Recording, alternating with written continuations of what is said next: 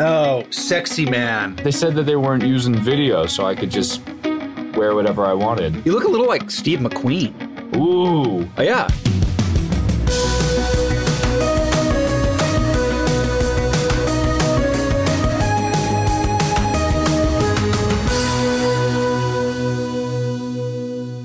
Hey, everybody, welcome to literally fun one today. I love when I have musicians on because I'm a music nerd and um, I am in awe of people who have perfect pitch and can write a catchy jingle. And today we have Charlie Puth, who can do both, has both, has perfect pitch, and can write catchy stuff. Both, anything. And we're going to jam out. Um, I think he brought a, uh particularly shitty little Casio to play. Um, beep, boop, boop, beep. I, I, I would have thought it'd be something a little more expensive to play on the show, but you know, you take what you can get from um, a mega superstar recording artist like Charlie Puth. So um, hang on, here we go. Where are you right now, by the way? I'm I I'm can't- I'm uh, I'm in the house. I'm downstairs. I'm in the in the uh, like media room. So Okay. for you guys that don't know, Charlie and I nerd out over music, and we we sit there and try to figure out. But, but, but listen, again, I'm just I'm just I'm just going to put it out there. It's a little yacht rocky, and don't judge me. And but it's the That's music I grew up on. You know, when I, I when I would get in my grandpa's car and drive up to his house, he had the Carpenters going. You know, what am I going to do? I like rainy days and Mondays. Oh wait, Oh, that's I, even I better. say goodbye again is the is the fucking shit. The, the what the amount of drugs that uh, guitar player at the end of that song was taking when he we, they went through the Carpenters did the most. They went.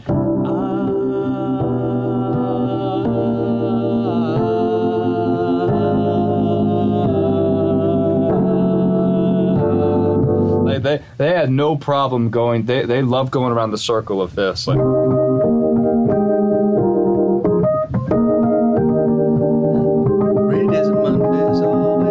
they did this. That that's what's genius because it doesn't resolve completely, and it kind of mimics what's lyrically going on. Like rainy days and Mondays always get me down, and it would feel the lyric would feel so much different if it were these types of chords. Simpler, simpler chords don't make the lyric. But if they did that chord, rainy days and Mondays always make me, uh, bring me down. It sounds too triumphant. But they did the cluster chord. They put the D and the E flat together. Rainy days and Mondays always bring me down. And then like you, you want to hear the next verse. It's just it's I, I that's that's the genius of the Carpenters that they were able to take their lyrics and make the chords sound like the lyrics. If that makes sense, Rob Lowe. I think Richard Carpenter just had her under lock and key. He was just like Mm-hmm. Karen Carpenter. You have no life. Just fucking hit your drums and sing. It'd be miserable. I didn't know she played drums. She played drums? she plays drums on every track. I had no idea. See, there's some things I don't know. I had See? no idea. She See, would there's actually, a little bit of Rob Lowe knowledge, right? But that's what's great about it. Wait, explain. So she would sing and play the drums like Phil Collins?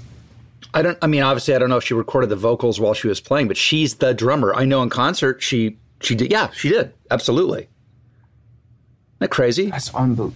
It's it's interesting hearing records uh, because her and her brother produced those records, and hearing the mixes from a predominantly drumming background. Because if you listen to, uh, was why am I blanking on the Phil Collins record from In the air like, tonight. Not in the air tonight. Uh, easy, easy lover, the collaboration. right? Oh, yes. the drum, the when you when um, like the drums are so bright on that they're Yeah. unusually bright for a record that came out in that year, and I believe the drums are so prominent and so forward in the mix more so than any other instrument in the records because it was Phil playing the drums, and of course it's like me. Uh, uh, uh, have uh, uh, the piano was always going to be the forefront in Yeah, the records sure. that I mix. I guess that was the same situation uh, with the with the Carpenters, but they. I'm, I'm, I wonder who would layer all those vocals because there's a lot of things I don't know about their process. Well, it's, that, that's again, that's Richard keeping her down, man. Richard's like, you know what? burying that drum. It also has that that seventies. Springsteen has a great quote uh, about um, hit records in the in the seventies um, make make him sometimes make him want to gag and make his skin crawl because everything sounds like it's covered in velvet. And and Yeah, well, it's so dead. Like the drums are so dead. It sounds like it literally sounds like she's hitting pillows. maybe she's. I, I think they were known to stuff uh, some of the drum kits with towels, so probably like to dead him out a little bit. But that's coming from Bruce. He's a genius, so there's no disrespect to him at all. It's just way different music. Like he had, while the Carpenters. Wait, for were, those of you who uh, don't know, wait for for those of you who don't know, when d- during the COVID, in the middle of COVID, you did an amazing uh, uh, New Jersey. Pandemic Relief Fund. Yes. and Uh, and, and but walk us walk us through how that went down because it's it's just too good a story. Because anything that involves Springsteen, by definition, is too good a story. see, see, it wasn't Bruce who called me, but it was uh, a good friend of mine who uh, uh, told my manager that I should be involved in uh, this New Jersey Pandemic Relief Fund. That Whoopi Goldberg and Danny DeVito and all these New Jersey icons were going to be part of it. Um, but and I was like the youngest guy on there. It's like I, they want me on there, so. Uh, I, I it was then after I You're like, I'm not going to play with my um, grandparents. no, no, but I, uh, I Jon Landau reached out and was like, "If I'd love for you to per- perform a Bruce song," and I wasn't going to perform one of my own songs anyway because that just felt weird and kind of making it about um, myself. I understand if you're like a legend like Bon Jovi, but you can play your so- own song. But like I had to kind of you know bow down to New Jersey, so I was very happy Yeah. to play. Uh, uh, Growing Up by Bruce Springsteen for Bruce Springsteen. Ah, amazing. Growing up, what a great. And how did it go? How were you happy with it? I know the reaction was great, but meanwhile, on Twitter, all anybody wanted to talk about was they could see that you hadn't made your bed in the background. Yeah, which goes to show you no matter how much time and effort you put into like I practiced that song. I it took me a week to really because I was nervous. So like I, I didn't want to be uh, railed by Bruce Springsteen fans. You know, saying this kid with a high voice is going to sing is to sing all high pitch on you know this very masculine growing up song about you know coming out the trenches of Asbury Park, New Jersey. Yes. but uh, everybody was fixated on the fact that I was performing in front of many, many millions of people, and uh, With an unmade bed. Make my bed, but it was there was something endearing about it, I guess. Look, But here's the thing: Maybe. Bruce. Is only Yeah. i- the only person who should be pissed about that would be your mother. Like if your mother's like Charlie, but I love that I'm imitating your mother like she's a battle axe. I, I've met your mother; she's awesome. She does not speak Yeah, like yeah. that. No, only when she's mad at me. No, she doesn't. You guys met. You guys met at a in at a restaurant. Yeah, and this is also, by the way, one of the fun things about doing the podcast is that I thought, you know, I I ha- I'm so blessed and lucky to have such a, a, a diverse group of friends, and a lot of them are like unlikely I, friends. Like- I, I can proudly say that I know Rob Lowe, and I spoke to Clive Davis just the other day, and that is a huge, uh, a huge accomplishment in my life. And I'm in my own recording studio in Los Angeles. Um, I'm very, very motivated. What's every, everything that's going on right now? Clive, um, oh, there we go. Those dulcet tones. That's why Bruce said that uh, the Carpenters sounded like everything was wrapped in velvet. By the way, I miss how musicians used to speak like more freely. Like they weren't so like uh, there was no Twitter, so Billy Joel would be like, you know, I don't really like the way Elton plays keyboard sometimes. I like some of his songs, but it, it sounds like really bangy. Like you could, if I said that about another musician, I would be quote canceled.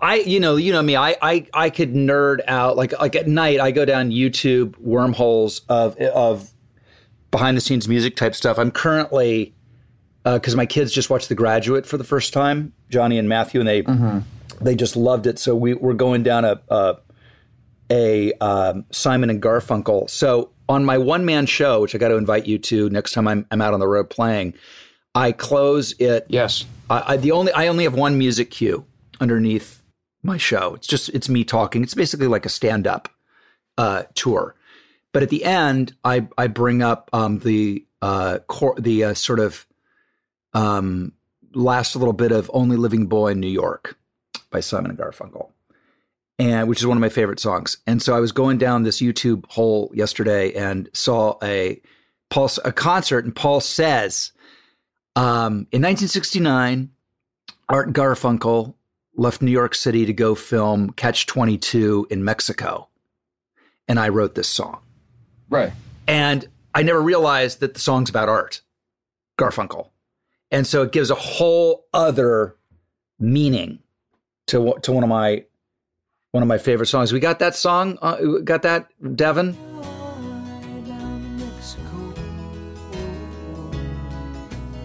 I mean, What is he saying? What is he saying in that song? I don't. I don't know that song. oh, oh, bro! I'm so excited that you don't know this song. No, So no, it- I don't know it. it is you know the, that lyric tom get your plane right on time i know your part will go fine i'm the only it's basically Paul- it's basically friend left behind by another friend like at the height of their powers already went and fucked off to mexico and filmed a movie and paul was left alone in new york city and wrote that song It's it's in B major. It doesn't even sound like a diss record. It's just it doesn't even sound like he's throwing shade. It's it sounds like a beautiful okay th- you're right piece of art. Yeah, it, it- that's my thing. Is I, I think that their rivalry is overrated, and and what's interesting is, you know, Artie became the movie star, not Paul. There's a joke about Simon and Garfunkel. What is Simon without what what is Simon without Garfunkel? And the answer is wildly successful. Not true. Voice of an angel. Not true. Voice of an angel. Have you ever heard Art Garfunkel and James Taylor sing uh I'll do my crying in the rain. It sounds very 1993 uh Art Garfunkel-y. Yep. And it has it, it's it's it's very like reverby and there's a live version where they sang right in front of the World Trade Center. Um right right after the 93 bombing and it was like a really nice I don't know, it was like a really really nice moment them play, playing in the park. Yeah, the concert in Central Park, Simon and Garfunkel concert in Central Park is is what I've been nerding out to, and and the Again, I've ne- I've never seen that. Oh, amazing! Produced by Lorne Michaels. Hmm. One of the first concerts in in the park, and it's just hit after hit. And he's got a killer. Everybody in the the band is like, you know, that era's killer session players. And um, we were we were talking about this one time. It's like you, in order for like you to go to the studio and record the track and then layer the vocals later, you had to like there was you know you there was a multi-track, but not nearly as many tracks as you can do today in Pro Tools. The capability that we have today, you can really come into a studio and learn the song and play it and have it sound pretty decent um, after four hours. You had to like like when when when Brian Wilson was recording the Beach Boys, if you were a musician on set and you didn't know your part, he would kick you out. And that's why when it came to playing it live, you will have rehearsed it so many times. It's almost like it sounded better live. That's why everybody always said that. it's funny. I I also go the other way on it too. And I, I look, I love Prince. He's, I mean, for, I mean, come on, who doesn't love Prince? But, but sometimes when you'd see him, you know, he would he was he would like do thirty seconds of Little Red Corvette, maybe less, and then go into mm-hmm. something else. You're like, no, no, no, I like Little Red Corvette. I like I like it, and I like it the way it was on the. I, I, I want to hear it. You know what I mean? Right. Uh, it's it's it's almost artful. I think the term is artful disappointment. Mm. Like there is, uh, and, and, and there's a, uh, there, there's no way of saying this without sounding uh, kind of pompous, but there's I it's it's almost like the artist wanted to dupe the audience, like kind of cherish in their misery of like not playing. Oh, for like sure. Prin- Prince playing controversy. Uh, I don't know what's the tempo, dun, dun, dun, like whatever that tempo is. He playing it 10 BPM up and making it sound da da, da like too fast, but maybe Yep. like the energy was up on stage, but like me as an audience member, I'd be like, "Fuck, man, I really want, I want it to sound like it did in the studio." Totally. And then and then there are times when you'll see an, artist play something that is emblazoned into your cerebellum and you know every fill and just with the phrasing they change it and it's a whole different song. And and and Yeah, Bruce does that a, a lot. I mean, on like "Darkness of the Edge of Town" is my favorite Bruce song, probably. uh huh. And uh, there's a version where "Live at the Apollo" is, and it's like, it's just the difference of Bruce singing it now as a older middle-aged man, and Oh, but yeah. with the same kind of like anger, which is the kind the middle-aged man anger is not the same anger as a 23-year-old person.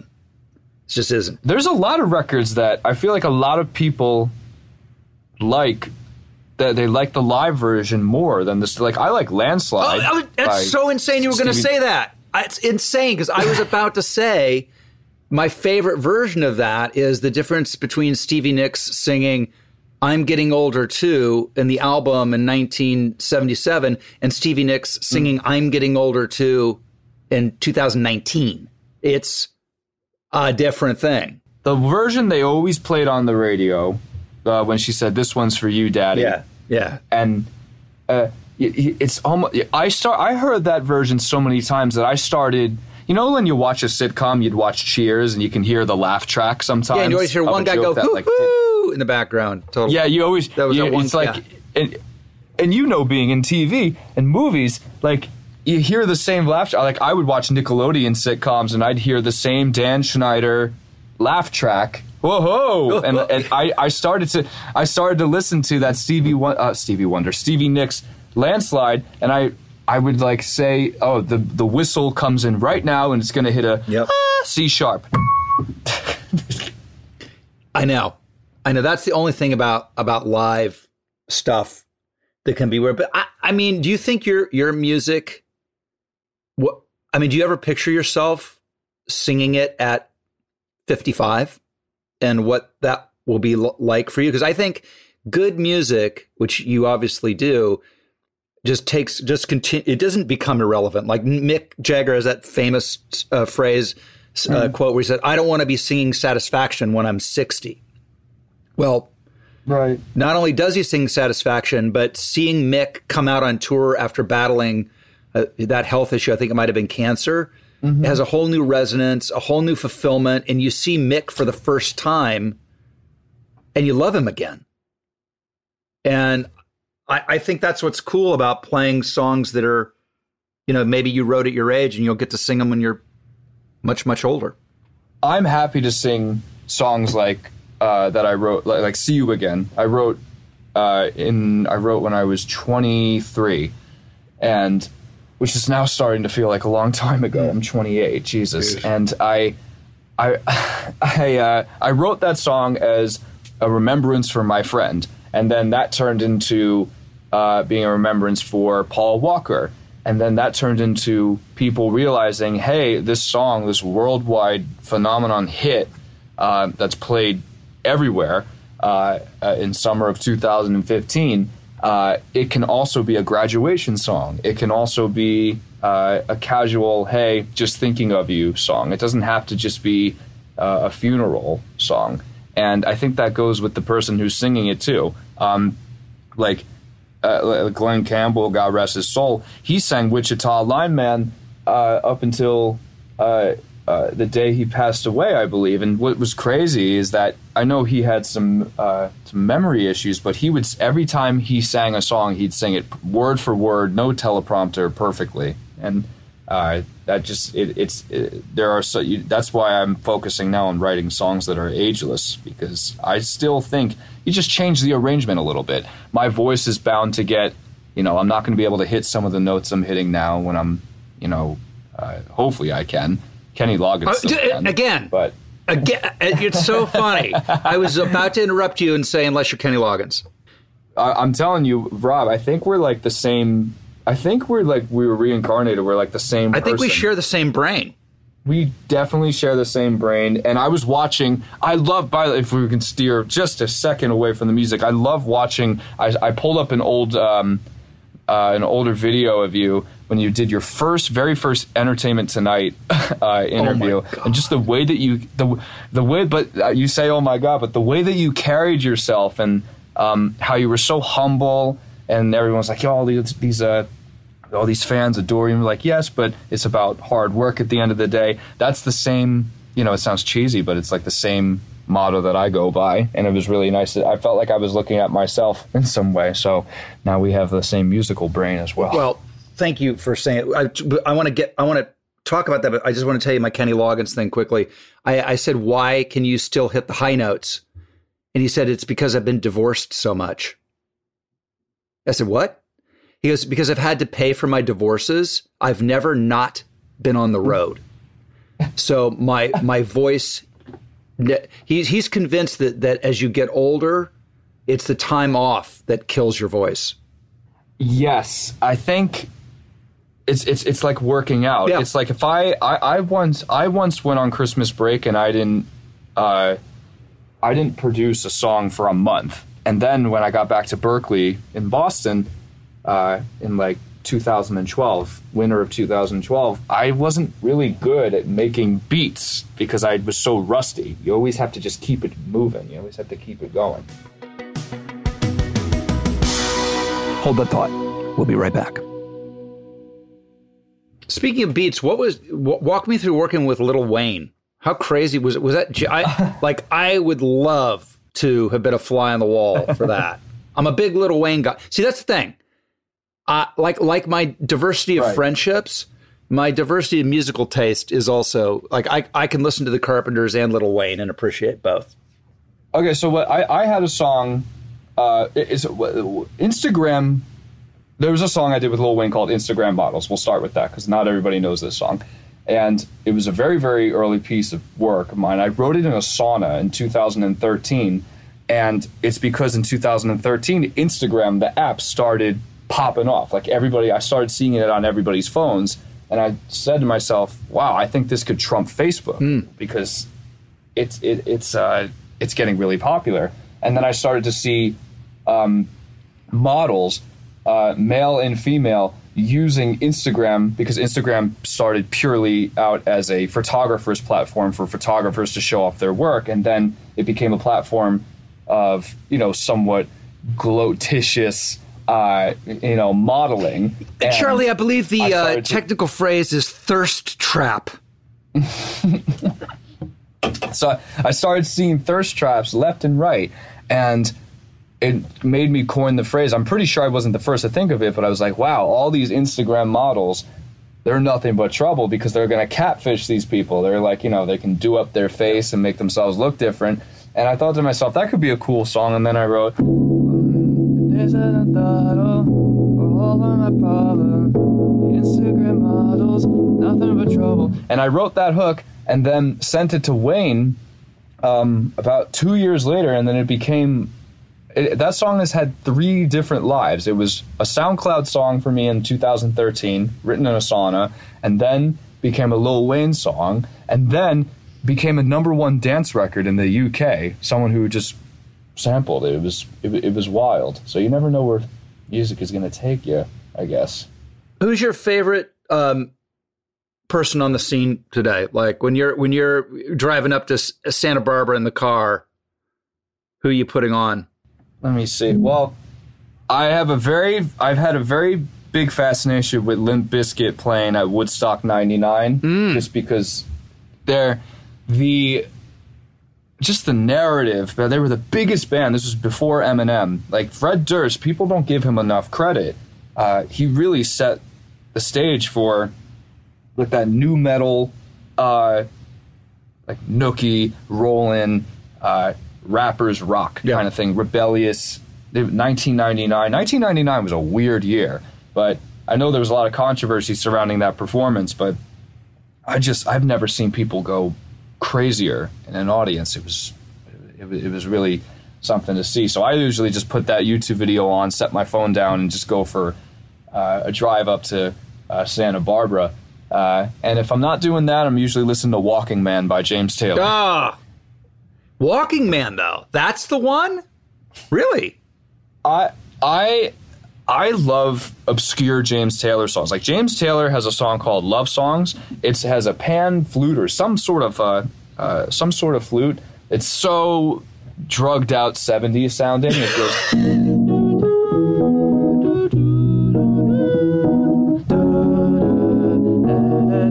Because I would hear I know that song. those types of chord changes. Yeah. You, of course, you know that song. But I mean, you're the. It's you and me. We're you're, you and me are the only ones who know that song. but I would hear those chords in a John Coltrane record, like Giant Steps, like.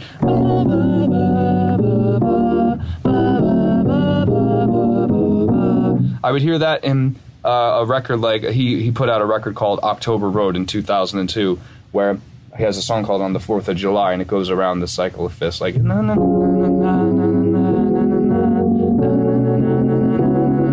Kind of Brazilian influence, but I James is the man. He's the man. Fred Durst and James Taylor. Again, that's like both sides of the equation. I'm I'm a Copperline man myself, and th- that My birth year that came out. I love the ambient. That's that's that was uh again James Taylor had a lot of success later in his career as well. Maybe arguably even more uh, when he put Hourglass out in '97. He got a Grammy for it. Um, Copperline. Uh, Hercules and Romeo stayed down on Copperline. How many chord changes can you fit in the song? He said a lot. One night I saw my daddy dance, brought it back from the war in France. Saw him moving like a man in a trance down on Copperline. Come Down on, the fuck out of here I- with that lyric. Come on. I get I, I I I get chills. Like he's his lyricism, his way of telling a story, but at the same time making it phonetically so pleasing to sing along with. Like you listen to like you know more of a known song like Fire and Rain. Yeah. That's a just yesterday morning they let me know you were gone. Like what a fucking way to open up a song. Just yesterday morning they let me know that you're gone, but think about what he's saying. Like the way that he's singing it, it's it's so catchy. Like just yesterday, mo- like that's what Max Martin when he makes a Britney Spears record, you know, or a Backstreet Boys record, he never cared about what the lyrics were actually saying. He just cared about how the phonetics were connected to each other. James was able to do that and tell a cohesive story at the same time. That's insanely hard to do, and not a lot of artists uh, can pull that off nowadays. I was thinking about now. Who is Livingston Taylor? Livingston Taylor is James's brother. I believe he's his younger brother. Okay, And this makes perfect profe- sense because prof- forever that's he has that one massive hit. What is it? oh, what um, I will be in love with you. I'll be in love with you. He had that, and he had a couple others. Um, obviously not on the scale of James, but Livingston is very special in his own uh, way. Has really carved his way. Has a very very big cult following, and as a, uh professor at Berklee. Um, uh, stage performance class, which I took. Oh wow! think Okay, three- I'm so glad to know it because I, I knew for years I thought it was James, and then you see it's Livingston. You go, I did if that was a son or a brother. Well, th- there's a lot of talent running in the Taylor family. I believe Ben Taylor.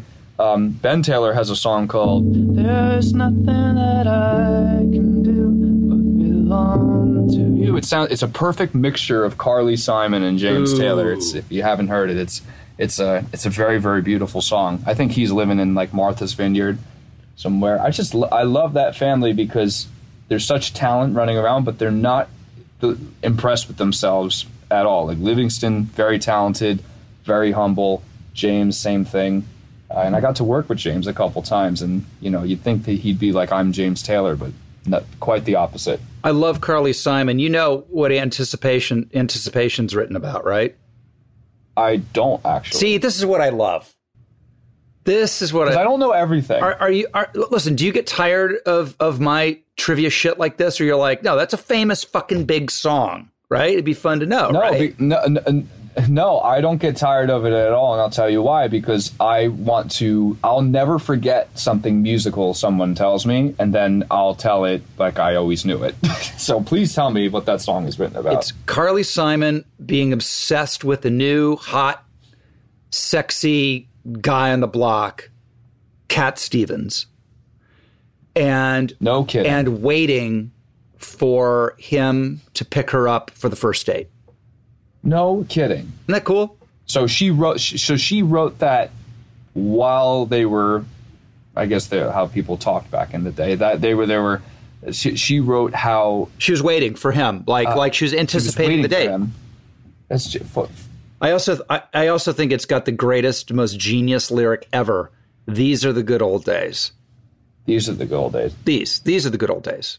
Not in the past, not in the future. It's so mm-hmm. profound and great, and it's so simple.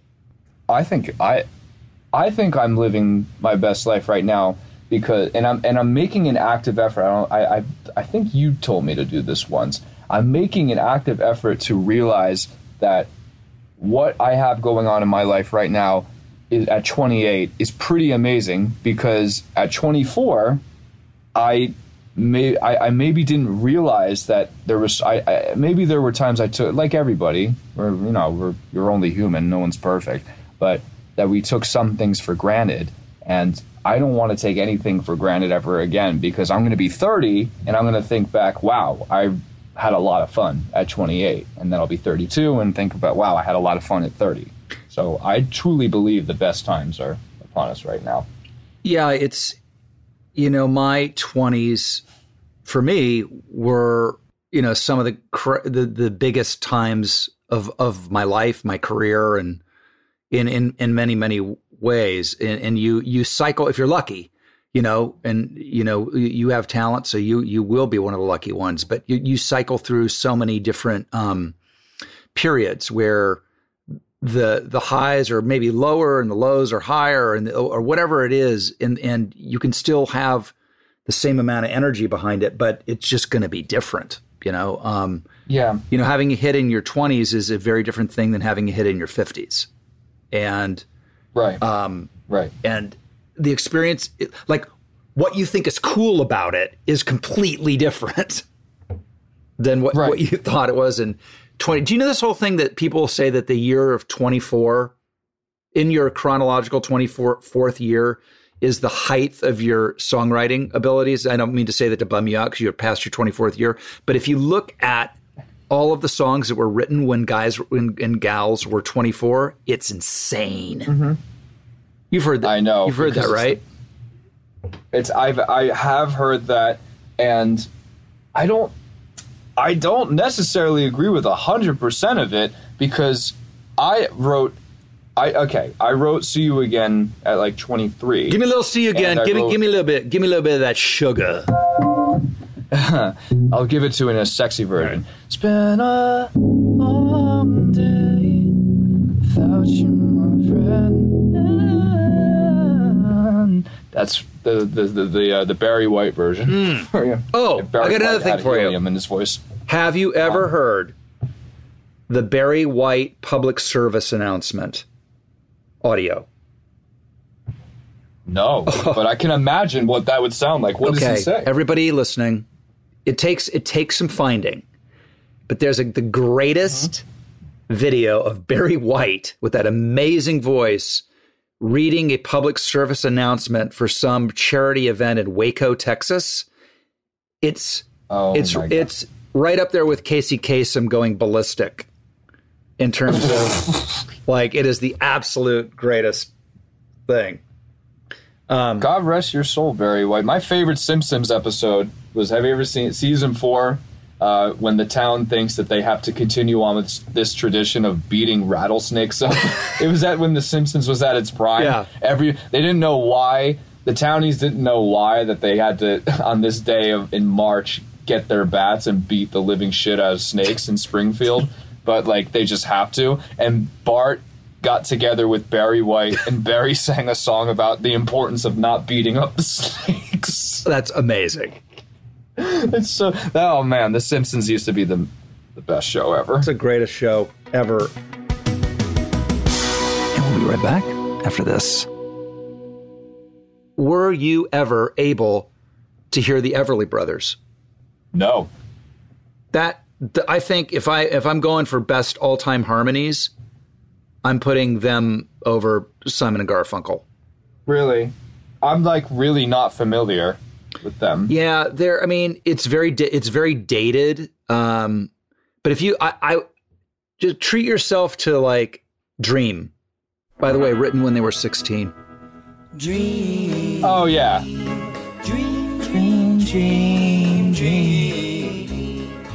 Rob, I've obviously I've heard I've heard that song before, but it's so interesting. I'm assuming that, that was like a '50s thing. That was like a song that would make people cry in the '50s, and what's what makes people Yes. cry nowadays is just it's so like that would be considered upbeat if it with the with the drum pattern and everything. Uh, it's it's like what makes people cry nowadays is like a Billie Eilish song with no drums in it. Yeah. like complete halftime. It's just really interesting to see. I think we're going to get back to those days of where happy songs can also be sad. Like happy key changes can be sad. Well, that's like you know who does that great is Kacey Musgraves. Um, Oh it's my like god, that album, Golden Hour. oof, dude, what the fuck? Where, like when I heard that album, I, I was blown away. It- and and and because it is, it's happy sad music. It's exactly what you're saying. It's she actually She she, has that song. literally has a song called Hap- Happy and Sad. Yeah, which is an amazing song.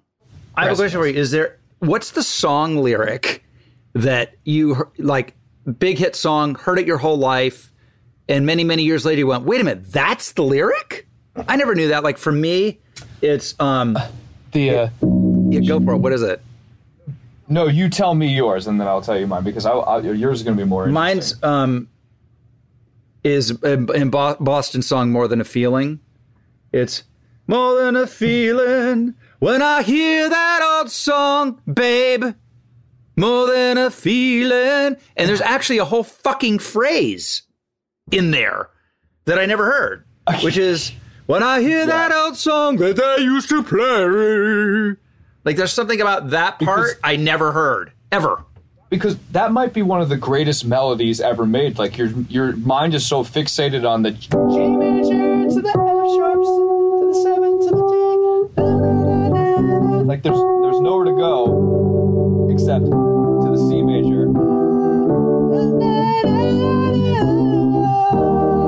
It's just so pleasing to hear that melody. Like you don't care what the lyric is. For me, it was the Pina Colada song. I didn't know it was him about uh, getting divorced from his wife and then, you know, going to a bar and asking, "Hey, does anybody want to get with me?"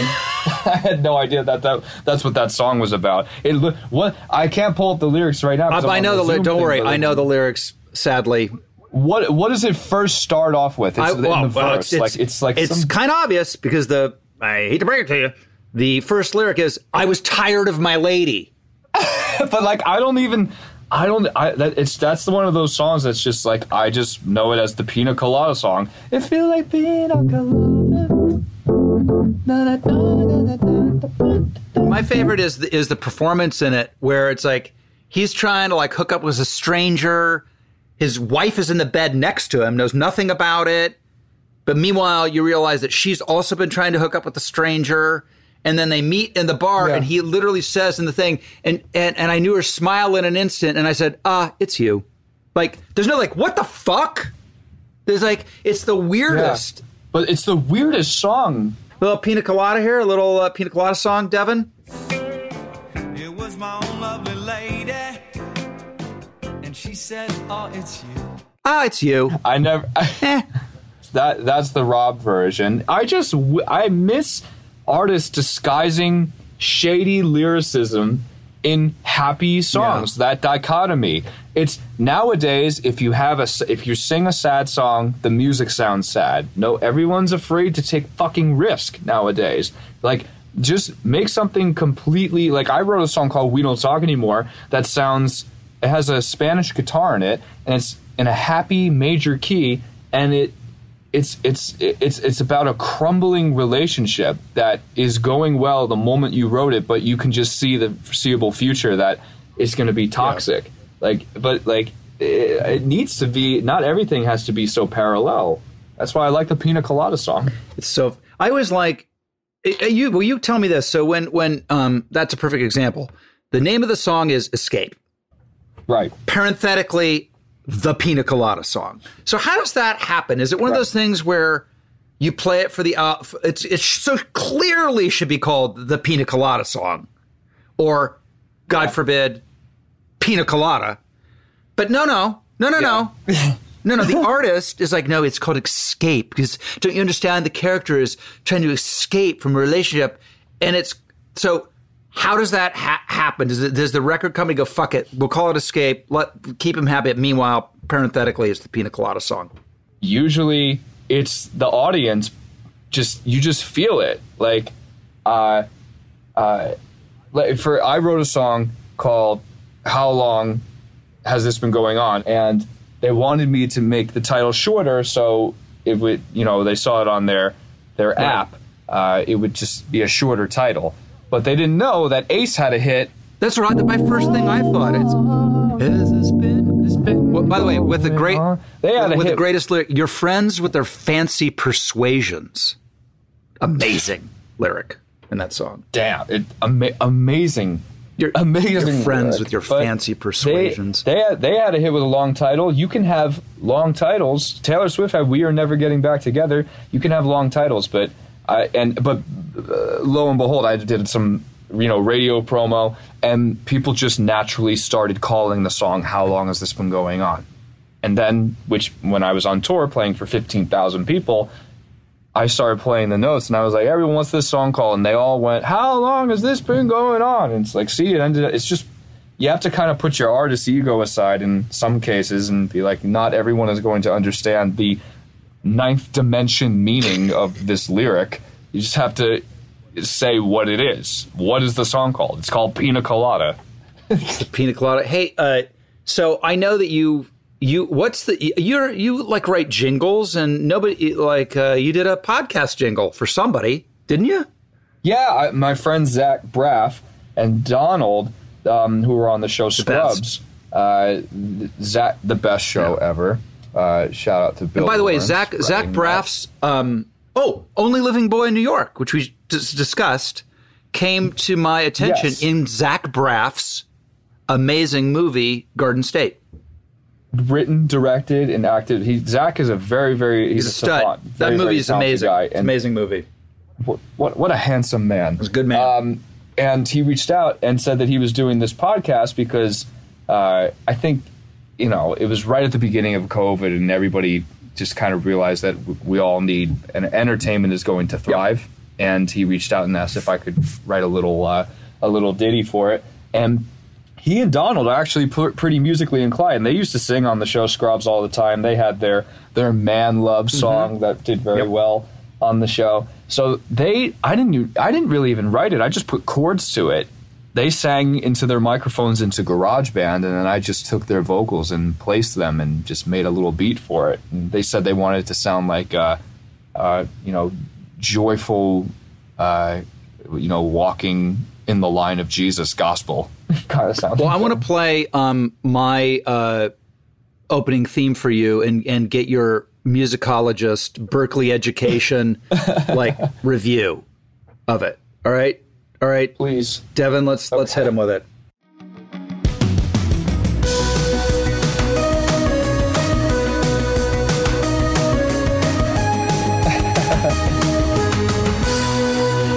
And we're back with Charlie Puth. Wow, that's WNBC. That's really good. Nice, big, happy key. It's very Rob. It sounds like a Rob Lowe. It- does thing. it sound like like literally? It's it's it's like it's got a little Boys of Summer Don Henley guitar at the op- at Yeah. the beginning. I love the. You could easily, if you wanted to be super cheeky, you could just fit your name into that. Rob Lowe, I am Rob Lowe. I am Rob Lowe. That's what I would. I would be like cheeky with that. And you, you have a good vowel, the O vowel in your last name, so you could like harmonize it. Like I love This love, show, I love. I love music. this show. I love this show. I am Rob Lowe. That might be the most the most ridiculous lyrics are oftentimes the best. It sounds really good. I mean, good. I thought you'd like it. It's just it's it is literally an mm-hmm. earworm. It like gets in your head and you're mm-hmm. you're you're fucked. You're done. Yeah, exactly. I also wanted something that you knew the minute you heard it, you knew it was not, there was no way it could be anything other than what it is. No, it's it's it's it's well. I mean, the theme of this show is your love for yacht rock. So it, I'm not expecting to hear the opening of the Howard Stern show with you know him and Rob Zombie, but uh, it's it's it's your version of that. It's really nice. That now you got to get Don Henley. I'm sure you can pull Oh, some, pull some strings. You oh, got to get like I'm- you got to get Michael McDonald to sing. If you got Michael McDonald, fuck me, get Michael McDonald to sing. I I love Rob Lowe. Rob Lowe. I. I, love Rob Lowe is. I keep forgetting. Rob Lowe does his job. I keep forgetting. So good. You've seen the um did you ever look at the video I, I told you about of I think it's SCTV of of and I asked Martin Short about this when he was on the show um of Michael McDonald forgetting to sing all the parts in I keep forgetting and he leaves the studio, gets in his car and realizes he has not done singing and has to keep going back into the studio. It's the dumbest comedy bit I've ever seen and it's No, I- so good. Oh, it's like a comedy bit. No, I haven't seen that, but I could only. Uh, he does so many vocal stacks in that song. It's amazing. I um I actually bought his house in uh, in Mon- the first time I ever mo- came to Santa Barbara to to look for a house. I wanted to buy his house. I didn't get it. I got outbid, and then 17 years later, um, I was we were building a house and needed another house to live in, and I did buy his house. And um, he's the nicest man. Um, and I mean, he's the voice of of 70s hits, man. For sure. I know he's. I, I, I did a little impression of him on uh on on the Jimmy Fallon show, and that went over very very well. And I hope he saw it. I think he did see it because someone said he wanted to. Well, wait a minute. Wait a minute. If you if you don't think uh, you're not getting off this podcast without giving me some Michael McDonald, bro. Come on, he's my guy. He, see, he can sing forever because he kind of yawns when he sings, so he doesn't really put too much uh, strenuous energy on.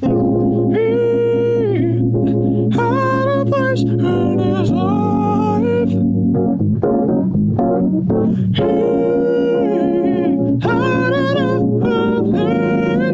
so bad with lyrics, and he goes, "And I run it through her body. Everybody else is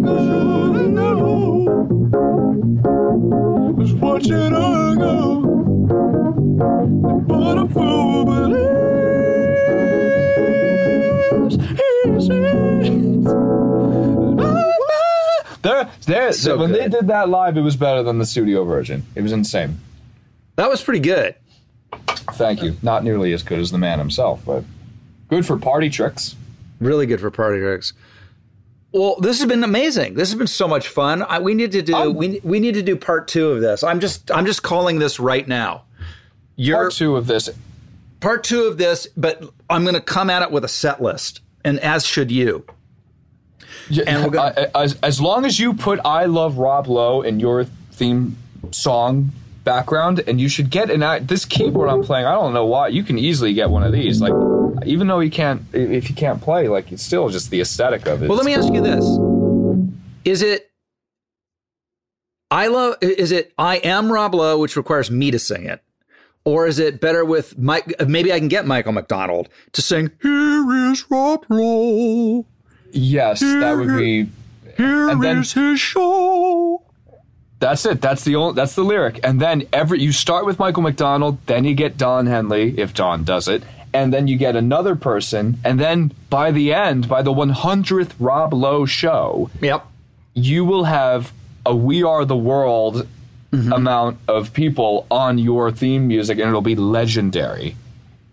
And every week you get to say, "Who did we? Add, who did we add this week?" Ah, we added Stevie Nicks. Ah, who did we add this week? It's every every week another person joins the stack of Rob Lowe singers. Dude, we okay, guys, make a note of this. Every time we have somebody who can sing,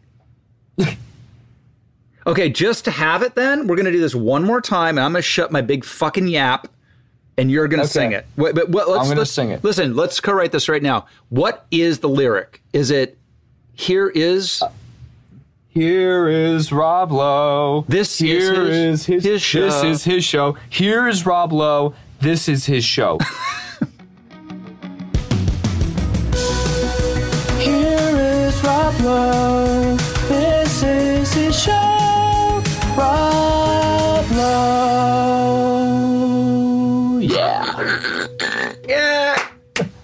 There you go. Now, I want you to take every time you have, even if they can't sing, you have to stack their voice on top of mine, and then you're going to have a 100 person Rob Lowe choir at the end of this podcast. I, I'm so there. Brian Wilson can eat his heart out. It's going to be the equivalent of going backstage at a 400 person venue and signing the wall in the bathroom. Exactly. I'm not making them do that stupid, hacked out, tired old, hey, will you sign our wall? No, sing my song. Sing the song. I mean, goddamn, how did we not get Maria Shriver to sing this? I'm certain fucked you can up. do that. God darn it. Um, thank you. This is this is fucking amazing. This is great. Awesome. Thanks for coming Thank on you, literally. And I I am Rob Lowe. I am Rob Lowe. Goodbye, Rob Lowe. This is the end of the show. show. All right. I'll see you soon, friend. All right, brother. Love you.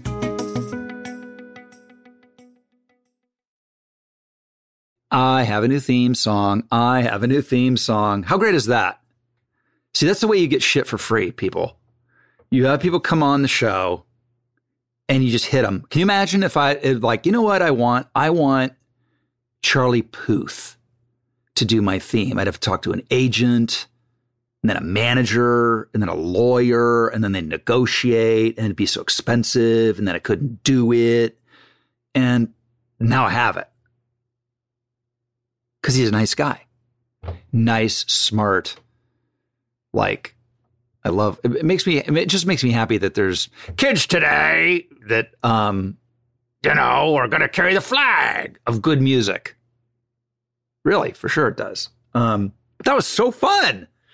Um, and I hope you guys didn't get too bored with the the nerdy geekdom of music that is, let's face it, old man music. Um, all right. Thank you so much for listening. And um, we've got a really uh, uh, excellent podcast uh, next week. So get ready, and I'll see you then. You have been listening to Literally with Rob Lowe, produced and engineered by Devin Torrey Bryant and me, Rob Schulte. Our coordinating producer is Lisa Berm. The show is executive produced by Rob Lowe for Low Profile, Jeff Ross, Adam Sachs, and Joanna Solotaroff at Team Coco, and Colin Anderson at Stitcher. Our talent bookers are Gina Batista, Paula Davis, and Britt Kahn, and music is by Devin Torrey Bryant.